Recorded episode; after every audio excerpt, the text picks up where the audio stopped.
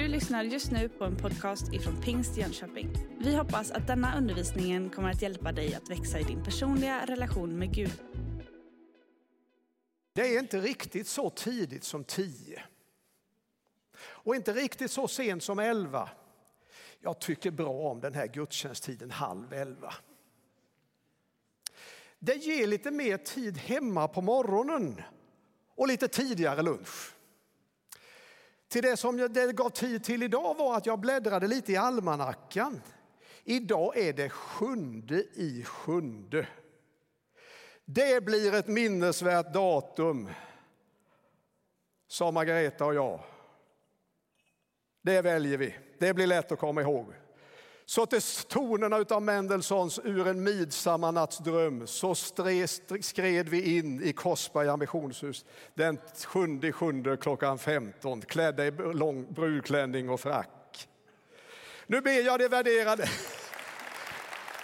nu ber jag de värderade lyssnarna särskilt lägga märke till brudens skönhet och brudgummens hårsvall. Idag är det 46 år sedan. Trots att, minnet är så, eh, eh, förlåt, trots att datumet är så minnesvänligt så har vår dotter haft lite svårt att komma ihåg vår bröllopsdag. Det måste jag medge.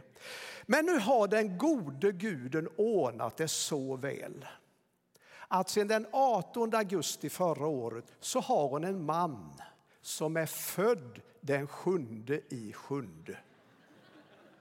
Så nu är oron stillad över att hon om fyra år ska glömma bort och ordna vårt guldbröllopsfirande. Ja, det blir en kombofest med Andreas som fyller 42 år då. Så det är då sannerligen sant det här som står i Romarbrevet 8, att Gud låter allt samverka till det bästa för den som älskar honom. I almanackan står det också idag att ämnet för kyrkåret är förlorad och återfunnen. Det där ämnet har lockat på mig inför gudstjänsten idag. Jag skulle nog rent av vilja säga att det har kallat på mig. Och det är bibeltexter från evangelierna som tillhör den här söndagen är alla tre hämtade från Lukas evangeliets 15 kapitel. Den som har minne för sånt där kommer säkert ihåg att det är liknelsen om det förlorade fåret, liknelsen om det förlorade myntet och liknelsen om de förlorade sönerna. Det är rätt ofta vi kallar det där kapitlet för det förlorades kapitel. Vi borde kalla det för det återfunnas kapitel. Det är ju bra mycket positivare också, mer sakligt riktigt. Så jag tycker vi bestämmer det nu, att från och med nu så säger vi det förlorade, det återfunnas kapitel. Det återfunnas kapitel, eller hur? Ja, det var med acklamation. Ja. Mm.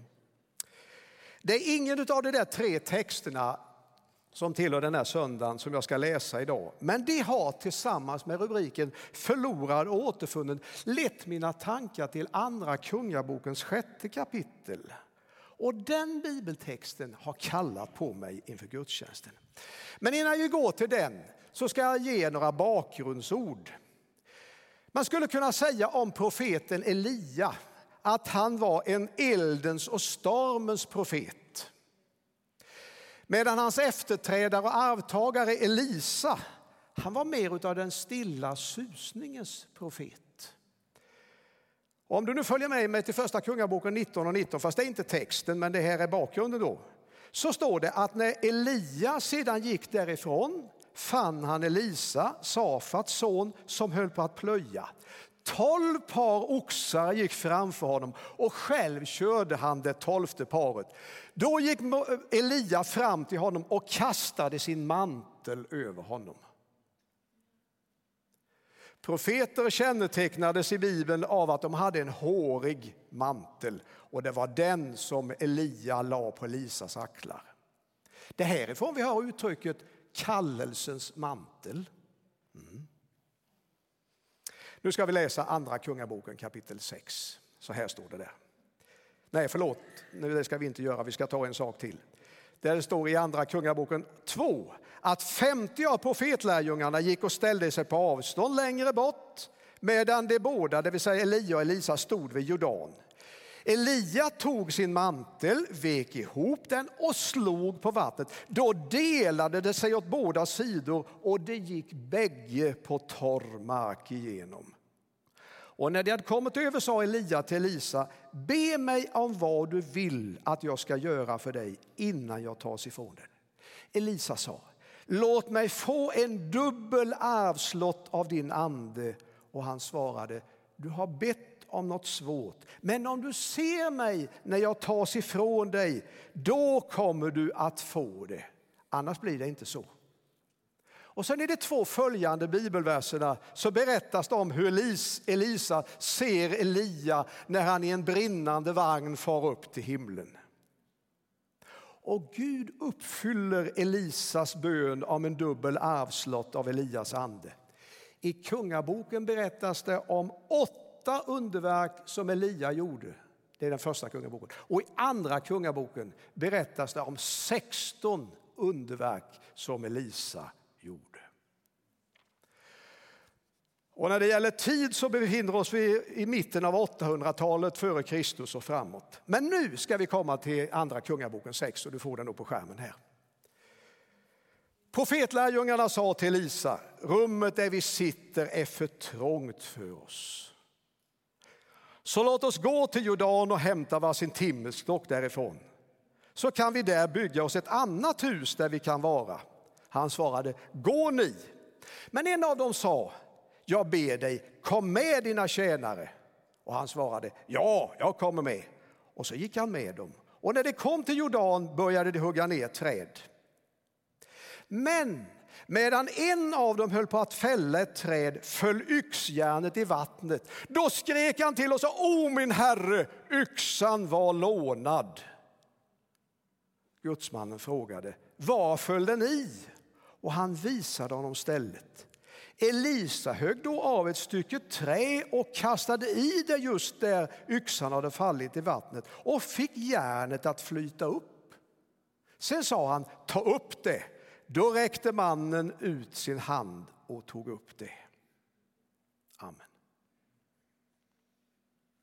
Skildringen av yxan som flöt upp finns mellan två skildringar av botandet av en arameisk general och räddningen för hela Israels armé. Två stora händelser. Däremellan ligger en liten vacker berättelse om hur Gud har omsorg om alla dem som litar på att han ska hjälpa, också i vardagens små och stora behov.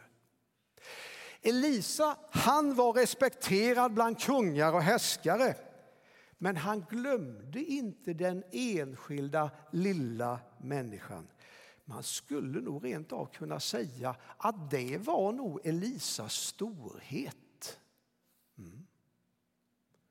Profetlärjungarna, vilket läckert ord. Det använder vi inte så ofta. va? Nej. Ordet profet det betyder att vara Guds mun.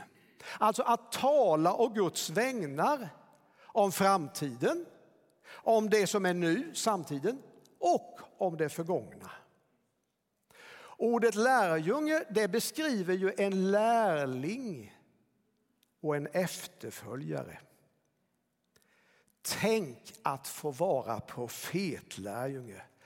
Att få ta emot kunskap och erfarenheter, insikter och tränas av en erfaren och att få handledas av honom. Rummet där vi sitter inför dig är för trångt. Den som har gott minne för sånt här kommer ihåg att Paulus i sitt tal i Apostlagärningarna 22, ja det var ju inte det men det är skildrat där, ger, ut, ger oss uttrycket att han var vid Gamaliels fötter blev jag grundligt undervisad i våra fäders lag. Ofta var det ju så att lärjungarna satt på golvet vid eh, rabbinernas fötter. Det uttrycker ödmjukhet. Och det uttrycker också att de är beredda att ta emot det som kommer ovanifrån. Den äldre hade något att dela med sig av. Kunskap, erfarenheter och erfarenhetsbaserade insikter. Och ni vet, insikter är djupare än erfarenheter. Och det är riktigt värdefullt att få ta emot sådana av andra som har gjort dem och att få formas, inspireras och utmanas av goda föredömen. Och Paulus skriver i Filipperbrevets tredje kapitel, bröder, ta mig till föredöme och se på dem som lever efter den förebild vi, ni har i oss.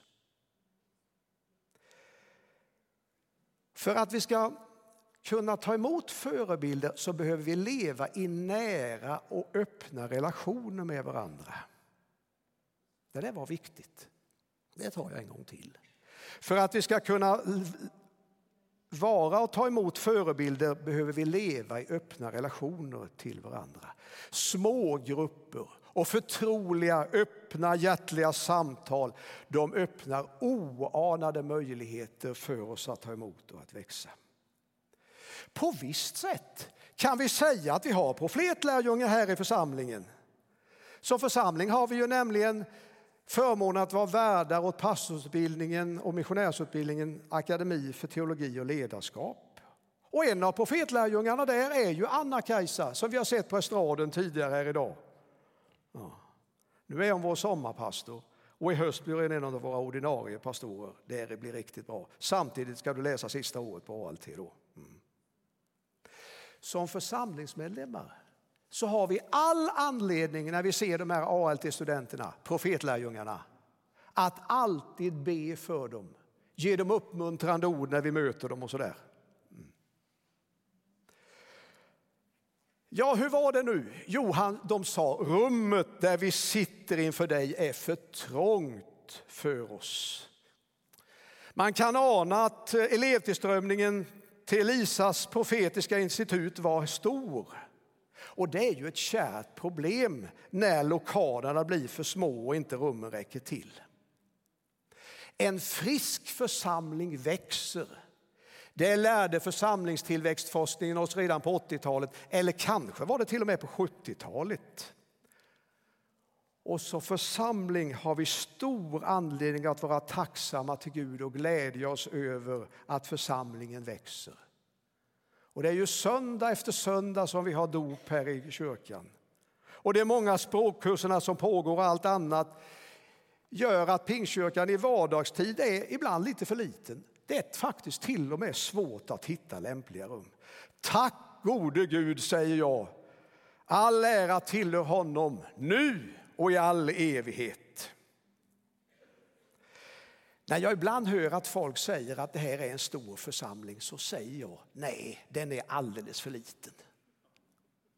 För så länge det finns människor i vår stad som inte är omvända till Kristus så är alla församlingarna för små. Jag tror det är viktigt att vi tänker så. Mm. Rummet där vi sitter inför det är för trångt för oss. Så låt oss gå till Jordan och hämta varsin timmerstock därifrån så att vi kan bygga oss ett annat hus där vi kan vara. Nu får jag nog be om lite bildväxlingar här. En gång till. En till. Så ja. Mm. Rummet där vi sitter är för trångt för oss. Så låt oss gå till Jordan och hämta varsin timmerstock därifrån så kan vi bygga oss ett annat hus där vi kan vara. Så härligt det är med människor som inte nöjer sig med det som har varit och inte heller med det som är, utan som vill eh, skapa bättre förutsättningar. Och framgångar, de ger ju sån där lust och de skapar resurser. Men det är inte bara lokaler som behöver byggas ut. Guds rike behöver expandera. Och därför ber vi dagligen, låt ditt rike komma. Och när vi ber så, så ber vi att Guds rike ska få inflytande i våra egna liv, i församlingen, i stan, i vårt land och världen över. Detta detta är en mycket angelägen bön att be. Låt ditt rike komma. Lika angeläget som det är att be bönen är det att bli en del av bönesvaret och göra Jönköping och världen, jorden, världen till en bättre plats att leva på. Och därför vill jag uppmana oss alla att låta oss ryckas med i expansionen, i ökad böneaktivitet, i den enskilda kammaren och tillsammans med andra här i kyrkan och i smågrupperna. Och i ökat givande för att få resurser till diakonalt och missionellt arbete här och utöver världen. Och ökat engagemang i församlingen på mång, så många sätt som det bara är möjligt. Och vilken glädje det är att få tjäna i församlingen. Och som jag sa till Anna-Kajsa här nyss, så har jag ju livet igenom fått nåden och glädjen att tjäna i Guds rike. Och så får jag göra det nu som pensionär och volontär. Och frågan är nog om det har varit så roligt någonsin tidigare som det är nu. Tänk att få vara med och tjäna i Guds rike. Välkommen du också att vara med. Och de nya volontärgrupperna som startar i höst, det är väl i oktober eller någonting sånt där, de ger oss ju ännu större möjligheter, så saligheter ligger framför. Så låt oss gå till Jordan och hämta varsin timmerstock därifrån. Den där expansionen den skapade villighet. Och villighet den är smittsam och förlösande. Ja, ställer du upp så jag gör det, gör det också. Ibland känner jag mig trög. Då får man be om vilja och lust. Och jag tänker ofta på Bibelns ord i Filipperbrevet 2 där det står att det är Gud som verkar er både i vilja, vilja och gärning för att hans goda vilja ska ske. Och så ber jag både för mig själv och för er andra. Profetlärjungarna sa till Lisa, låt oss gå till Jordan och hämta var sin tumstock därifrån så kan vi bygga oss ett annat hus där vi kan vara. Som ofta så är det ungdomarna som tar initiativet. Men Elisa, han är med på noterna med en gång. Han säger, gå ni! Men en av profetlärjungarna, han hade insikt om att det är bra att ha de lite äldre med sig. Och därför säger han, en av dem, jag ber dig, kom med dina tjänare. Och Elisa som nog var i 40-årsåldern, ja där är du inte än, men det går däråt. Ja, det finns de som är där och en del av oss har varit där. Allihop som är äldre har varit där förresten. Ja, ja. Ehm, han var i 40-årsåldern. Han dämpade inte ungdomarnas iver utan han sa, jag kommer med. Alltså man måste säga att Elisa var en förståndig man. Han uppmanade inte ungdomarna att vänta till hösten eller återkomma vid nästa budget. Han stöder dem i deras dröm att skapa utrymme. Hur många ungdomliga initiativ har inte kvävts av att man har sagt låt oss tänka på saken så får vi återkomma till den sen. Och sen har man aldrig återkommit. Men när man läser kyrkohistorien och ser hur mycket i församlingarna som har börjat just med unga människor så finns det mycket att lära av det. Det är inte för inte som de här talesätten som vi har har fötts. Och därför säger man allt stort har tagit sin början i ungdomens drömmar. Samrådet ledde till samverkan. Det är ju bra det här att det funkar så. Nej, nej du får inte knäppa, då kommer det en till. Av det som hände med yxan som hamnade i vattnet ser vi att det var helt avgörande att Elisa var med. Om inte han hade varit med så kanske profetlärjungen som tappade yxan hade blivit skuldsatt för lång tid kanske för hela livet eftersom han hade lånat yxan. Förlusten av den kunde faktiskt förödat hela hans framtid. Vid den här tiden var nämligen en järnyxa mycket dyrbar. Om den unge huggaren hade haft lite mer kunskap så hade han satt yxan i vattnet i floden en liten stund och då hade träet svällt och fyllt ögan på yxjärnet och så hade olyckan aldrig hänt.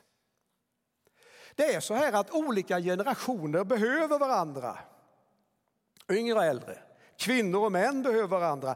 Och i vår miljö, och nu talar jag både orten Jönköping och om vår församling, så är det också så att gammalsvenskar och nysvenskar behöver varandra. Och ni som är engagerade i integrationsarbetet, ni vet ju hur ömsesidigt berikande det är att möta människor från andra kulturer. Om inte de här människorna hade samverkat så hade aldrig den nya Elisas profetiska institut kommit till stånd. Om inte ni värderade lyssnare som var med på den tiden i början på 80-talet hade samverkat och hjälpts åt så hade inte denna stora kyrka kommit till. Gud har valt att bygga sitt rike och församlingen genom människor. Och därför uppmanas vi, och nu är vi i första Petrusbrevet kapitel 4, vers 10. Tjäna varandra var och en med den nådegåva han har fått som goda förvaltare av Guds nåd i dess många former.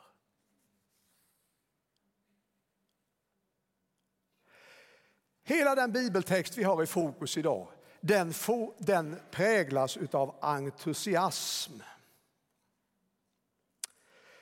När bibeltexten i växt 4 har konstaterat att Elisa gick med profetlärjungarna fortsätter den med och när de kom till Jordan började de hugga ner träd. Så fort de var framme så började de alltså att arbeta och jobba. Entusiasmen var så stor att en av profetlärjungarna tappade yxjärnet och tänkte inte, därför att han tänkte inte på att kolla konditionen på sitt verktyg. Som alternativord till entusiasm skulle man kunna välja glädje och arbetsglädje. Och det fanns riktigt mycket i det här projektet. Och ni som har varit med om kyrkbyggnadsprojekt eller andra stora projekt i församlingar, ni vet vilken glädje det har skapat. Och just nu så ser vi det till exempel i integrationsarbetet. Jag lockar på lite fler, märker du det? Mm. Mm. Det är liksom lite inbyggt. Ett tredje ord som man kunde använda för att beskriva det jag just nu talar om, det är ordets arbetsiver. Med målet att få ett stort profetiskt institut till stånd så arbetar de med entusiasm, glädje och iver. Det har vi konstaterat nu. Och sådan iver, det fanns bland de första kristna, inte bara bland apostlarna och församlingens ledare, utan bland alla som har vunnit för Kristus. Och anledningen till att evangeliet nådde ut så fort över den då kända världen var att människor hade evangeliet med sig vart det än kom. Och det var, de var så fyllda av det att de delade med sig. Och så har det fortsatt genom hela kyrkohistorien. Och nu är det 2019, 7 7, det har du inte glömt. Och nu är vi här och nu gäller det oss. Arbetsgivaren gjorde att en av dem som högg trä la inte märke till att yxan började glida av skaftet. Och medan han höll på att fälla ett träd föll yxjärnet i vattnet. De där orden de påminner oss om vikten att vårda vårt andliga liv och att inte försumma att göra det när man har mycket på gång. I längden är det nämligen förö, får det nämligen förödande konsekvenser. Det kan gå så långt att man i sin upptagenhet för Gud kan förlora själva livsgemenskapen med honom. Martin Luther han bad en timme om dagen utom när han hade mycket att göra. Då bad han två. Hörde du vad jag sa nu? Martin Luther bad en timme om dagen utom när han hade mycket att göra. Då bad han två. Det är vist. Det går inte att avverka träd med bara ett yxskaft. Det blir inget av tjänsten i församlingen om den inte präglas av andlig vitalitet och gudomlig kraft. Och därför är verktygsvården riktigt viktig. När Paulus var ute på sina missionsresor så kom han till Miletos. Dit hade han kallat församlingsledarna från Efesos till ett församlingsledarmöte. Och då sa han till dem så här, vill du ha det till så finns det i Apostlagärningarna 20, nej 28. Ge akt på er själva och hela den jord där den helige ande har satt er som ledare till att vara herdar för Guds församling som man har köpt med sitt eget blod. Alltså, ge akt på er själva och hela den jord som den helige ande har satt er till att vara ledare för. Ständigt pågående studier i Guds ord. Av hjärtat förtroliga samtal, öppna samtal alltså att lyssna till de inre signalerna och att samråda med mer erfarna och att ställa sig in under goda auktoriteter är en ojämförlig stor tillgång och nödvändig om man ska bevara ett andligt liv friskt och stå i långvarig tjänst i Guds rike. Inför den här smygande faran så är det gott att varje dag få gå till salmen 139 i Saltaren och be med orden i vers 23 och 24. Ransaka mig Gud och känn mitt hjärta. Pröva mig och känn mina tankar. Se om jag är på en olycksväg och led mig på den eviga vägen. När Gud själv har formulerat den bönen genom sin tjänare så är det naturligtvis en bön som står i överensstämmelse med hans vilja. Be den. Be den. Gudsmannen frågade var föll den i? Och profetlärjungen visade honom stället. Elisa högg då av ett stycke trä och kastade i det just där yxan fallit i vattnet och fick järnet att flyta upp. Ja, det är både märkligt och mäktigt detta. Men så kan det bli med gudomliga handlade. Mitt i vardagen händer det under. Det är möjligt eftersom Gud finns i varjedagslivet. Jag ser det som hände vid Jordan som en förebild för försoningen. Jesus bar våra synder i sin kropp upp på korsets trä för att vi skulle dö bort från synderna och leva för rättfärdigheten. Genom hans sår är ni helade. Det där var ett citat från första Petrusbrevet kapitel 2, vers 24. Gud kastade i ett stycke trä i tidens ström. Och så ställdes korset i historiens mitt och vi talar om tiden före Kristus och tiden efter Kristus. Noterar du det jag sa för någon minut sedan? Det gjorde du förstås för du lyssnar ju så det är något alldeles väldigt, det ser jag ju. Ah. Mitt i vardagen händer det under. Och det är möjligt eftersom Gud finns i varjedagslivet. Räkna med Gud i arbetslivet, på fritiden, i familjen. Och låt dina behov, vad det än gäller, bli böner och förböner. Livet blir mycket rikare så och mycket mer som det var tänkt att det skulle bli. Gudsmannen frågade var föll yxan i? Och profetlärjungen visade honom stället. Vad var det upptagenheten blev så stor att det inte längre fanns tid för de stilla stunderna med Gud? Vad var det som synden kom in och tog herravälde? När vi ärligt ser och bekänner finner vi det som är förlorat. Det är ett gudomligt handlande. Och jag älskar att få citera att om vi bekänner våra synder, nu är första Johannesbrevet 1 och 9, om vi bekänner våra synder så är Gud trofast och rättfärdig så att han förlåter oss synderna och renar oss från all orättfärdighet. Sen sa Elisa, ta upp det. Då räckte mannen på fedlägen ut sin hand och tog yxjärnet.